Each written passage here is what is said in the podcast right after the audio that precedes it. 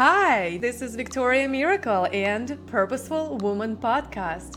My goal for this podcast is to bring you the best information from the brightest woman in the world. Let's go.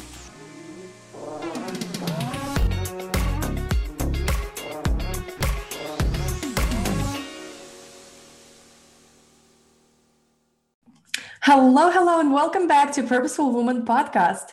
Today we have an awesome Tanya Targett Camacho, often referred as a media darling. Tanya is the former investigative news journalist turned video, speaking, and media strategist. She created a six figure revenues in her first six months, and then multiple six figures in the revenues within first three years. Tanya students span 12 countries and have generated over 7.4 million in free publicity, appearing in New York Times, Forbes, Huffington Post, and Fox, to name a few. She is on the mission to change lives through power of story. Hi and welcome, Tanya. Yeah, welcome. Thank you for having me here. And it was awesome. six figures in uh, 18 months, the six figure. So. Even better. yeah. love that. All right. So we would love to hear how did you do it? What what is your story? Yeah, well, I was actually selling from stage, which is something I never wanted to do. I thought that only sort of those kind of used car salesman type people sold from stage. Like it just made my skin cringe. And uh, one day I found myself living on welfare. I was living in a beautiful house on the waterfront in the morning. And by the afternoon, I was living in a house not even in my own name. And I was on welfare. And I had about six weeks rent left in the bank and I needed to do something really, really different to feed my daughter. And the tears and the fears would wake me up at two o'clock in the morning. And fortunately, someone wanted what I had, which I'm a former investigative news journalist and award winning journalist. And they wanted me to teach them how to get on TV and in primetime magazines and newspapers. And they said, Look, if you teach me how to do this, I'll teach you how to sell from stage. And I said, No, thanks.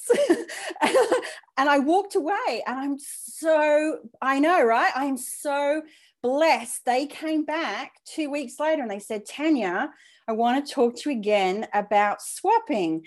And I now had four weeks rent left in the bank. And I went, all right, I'll try it. And it changed my life. Even though the first time I spoke um, as a keynote speaker in front of a room of like 73 people, I broke down into tears. And Victoria, I'm not talking about those kind of attractive, beautiful Hollywood tears. I'm talking about can't catch my breath, quivering chin, ugly faced, embarrassing tears. But fortunately, people connected with me. And a couple of weeks later, because I was selling from stage, I sold into a small, low priced $47 workshop. And at that workshop, I sold into a 12 and a half, uh, into a, a two, two and a half thousand dollar workshop at that point in time. And I sold 12 and a half thousand dollars in just a few hours and you couldn't wipe the smile off my face for three weeks because I had been living on $125 a week with my daughter. So 12 and a half thousand was going to look after food for the entire year. Oh my gosh, that is such a wonderful story. I remember myself just not even going on a stage first, but I raised my hand, uh, Tony Robbins event, and it was like 5,000 people, and I couldn't answer even questions. I was so embarrassed, but that's what really drove me to do that even more. I so admire people who can sell from stage and speak on stages. Well, we are having uh, our own stages right now. So, what will be your advice no, let's go back to the mistakes first. What will be your mistake that you wish you could avoid it? Of course, we don't regret about them, but like, what would that that one that you wish you could avoid it?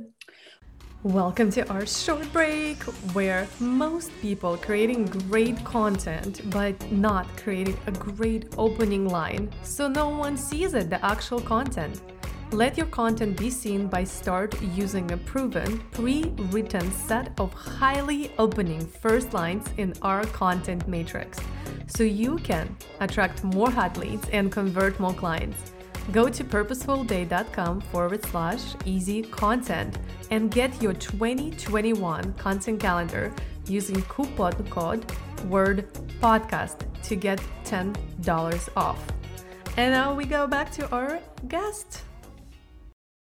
Well, I think, you know, when I was invited to learn how to sell from stage, I'd already sold from stage or thought I had because I'd already, as a journalist, I'd been pretty high profile and I'd spoken down the front of the room. And then as a publicist, I'd spoken down the front of the room and I'd try to sell people into products and it didn't work. And everyone would always come up to me and go, Oh, you're such a great speaker. You're so inspirational. You're so motivational. But no one was motivated to open their wallets. And so when I was offered that chance to sell from stage, I thought to myself, I've been there and I've done that. And so I judged myself on my past failures or lack of success rather than you know going okay well just because that didn't work doesn't mean it wouldn't work you know going forward.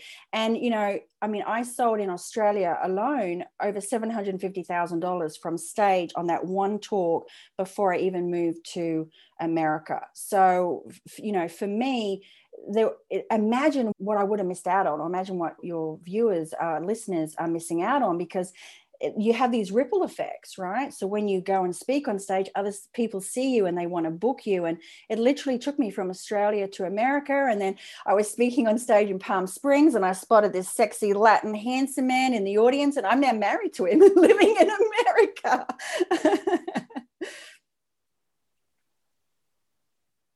that is awesome. okay. So, what would be your number one advice that you could give to anyone who is starting speaking, or selling from stage? My number one advice would be firstly to give yourself permission to share your story. So, you know, uh, I look at the power of stories, and it's not that all stories are shared equally, too. So, what we need to do when we're selling from stage, my number one advice would be how do you need to connect to your audience? What are the objections that they might be thinking? So we want to show resonance and empathy. What we want to do is we want to go back in our history, we want to have a look at some of those stories and our turning points in our in our journey. Now, you might be thinking, and a lot of people do this, well, Tanya, you know, I didn't, you know, I haven't had that kind of personal crisis. I don't have a great story but you can't judge your story and compare it to someone else's because when you do share your story and that is truly the only thing that's unique to us is our story because we may have all trained with the same coaches we may be in the same colleges or universities the one thing that defines us is our story but it's pulling the right pieces of the story and making sure that you don't do a Tanya and that you don't share parts of your story before you've healed.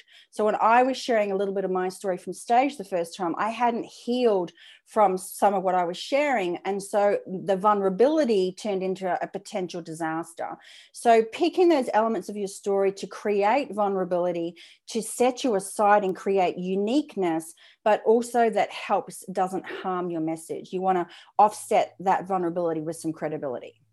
I love that. I love that. It's also one of my mentors says, and you just said almost perfectly the same.